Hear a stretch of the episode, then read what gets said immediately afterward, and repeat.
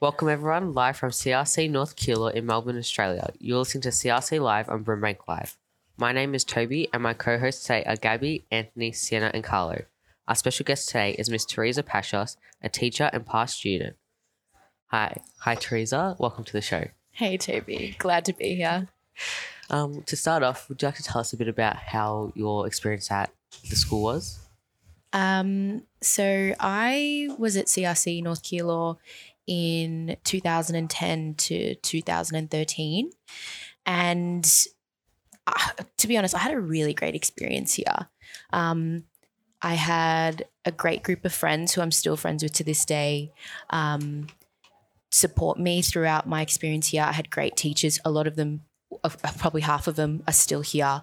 Um, and I have great relationships with them now. So I think it's a testament to, you know, how great um, relationship building here is at the school. That even as a, you know, um, an adult coming back here as a teacher, I've still got great relationships. Um, I guess uh, I had a lot of opportunities. I'm a very artsy person, so I, lo- I love to sing. Um, I had opportunities to do vet dance here.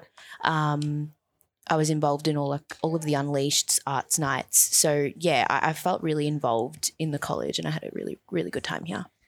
Um, so obviously, being from CRC North Keilor, what drove you back to um, teaching and uh, teaching at CRC North Keilor in particular? Um, so during my experience at university, um, in my sec- uh, third year at university, we had to do placements, so we had to come back to schools, and um, I went to a school and I had a very very bad experience. Um, just you know, I didn't felt I felt a little bit neglected at this particular school as a as a student teacher. Didn't feel heard. Didn't feel welcomed. So it really had me thinking about: Is this profession for me? Um, I don't know if I can do this. And I actually reached out to um, Manny Gambin, who I know was someone you guys spoke to earlier today. Um, and he was a really great mentor, um, even as a student in my uh, year 10 uh, in 2013. Um, so I reached out to him and I said, Look, I've had a really bad experience um, in my placement. Can I please come back to CRC where I felt really welcome as a student? Um, and I, just needed to feel, I guess, protected and um, I guess comfortable. So he was like, for sure, I'll I'll try to see what I can do. Organized it, and I managed to have a two week placement here in 2018, and I loved it here so much as a teacher because um, the students were great, um, staff were great. I came back for a nine week placement in 2019 when you guys would have been um, year seven, uh, and again, a great experience. I felt so welcome by the staff even as a placement teacher because they would they would see so many placement teachers coming in like student teachers and you felt a part of the college um, and a part of the staff and the students also treated me with respect that year. So much so that you know when it came to the end of my placement i thought i want i want to come back here you know permanently. Hopefully that answered your question. So tell us, Teresa, what drove you into teaching as a profession? Um, so, okay, I love English. Um, I loved English from year nine. I had a really, really great English teacher. Um, her name was Miss Stewart, and she made me love English. And then it wasn't until year 11 where I had a really great English teacher as well who um, really inspired me and motivated me to do better because I just thought I was a really average student, but she recognized something in me that made me feel really, really great about myself. And I thought, I love this feeling. I want to inspire other people in this way, the same way that she's inspired me. So um, I thought, you know what? I love English. I love to inspire people. I'd love to pursue a career in teaching. So, yeah, that was year 11, maybe mid year. Um, and yeah, I sort of went on from there, really. Um, so with Miss Stewart kind of being the driving force for you becoming a teacher, do you model your classes of how her classes were modeled? Um, so Miss Stewart, she was uh, quite a strict teacher. Um, she was encouraging but also strict. So, you know, you wanted to get your homework done because you didn't want to disappoint her. So I try to implement that in my teaching. I want students to feel welcome in my class, but also know that they they they're not going to walk in and um, slack off. Um, so I, I try to I try to make it both strict and welcoming in my class. Um, and same for my year 11 teacher. She, she was pretty much the same, very strict. You didn't want to disappoint her. So I want to implement that into my kids, um, my students, that I want them to do well and, you know, to, to try their best. Um, would you say your pathway from um, year 11 and 12 to university was pretty straightforward, or there were a few things you had to change along the way? Um, so my journey in year 11 and 12 was that year 11 was a really, really great year for me. Um, I felt motivated. I had great teachers. And then year 12, I felt I, I, I had a particular English teacher that didn't put in as much effort as all my teachers in the past had. She'd sort of, um, you know, it was very much here, this is your responsibility. You've got personal responsibility, you need to use it. And I wasn't used to that. I was used to sort of getting a helping hand. Um, so I pretty much got away the whole year 12 without doing any um, practice essays or anything like that. I only did what I had to do. And my love of English and my academics plummeted in year 12. Um, so that was a really big wake up call for me when I realized that I need to do things on my own. Um, I need to self motivate. I need to, you know, I can't, not everything's going to be on a silver platter, you know, that sort of thing. Um, and then going into university, I think by the end of year 12, I was sort of like, okay, I've got the hang of this. And then university, again, it's no one's going to hold your hand through it. Um, if you don't submit something, it's on you. If you submit it a day or two late, they they take away the marks. Um, so, you know, it, it was hard, but I got I, I can adapt very quickly, so I got used to it. But I can't say the same for other people, you know. Just on the topic on year 11, year 12, um, just with us and the whole year uh, 10 uh, cohort, would there be any advice you'd give us? Just one piece of advice going into next year into VCE? Um, pretty much based on what I've I've just spoken about, try and practice, you know, personal responsibility, um, uh, self motivating, uh, you know, uh, skills or um, just motivation in general. Just trying to just um, yeah, do things on your own and not having to always ask for help in the first instance of a problem. Um, would definitely be something that you can take with you year 11, 12 and university. Yeah. If you're just tuning in, you're listening to CRC Live on Brimbank Live, live from CRC North Keilor in Melbourne, Australia.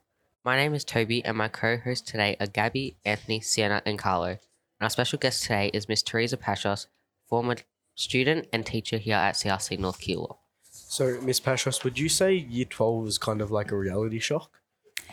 pretty much yeah um and depends on what you guys are doing. I can only speak from someone who did you know theater studies but there was a month called mad may where it was quite literally like i the first mental breakdown that i ever experienced was in may. It was during the production of the particular play that we were putting on and when I spoke with some of my friends who were doing different subjects, they said, no, like we're all feeling really, really stressed. So that was the first instance where I actually felt overwhelmed with my study. Um, s- so, yeah, year 12 was a really testing time for me.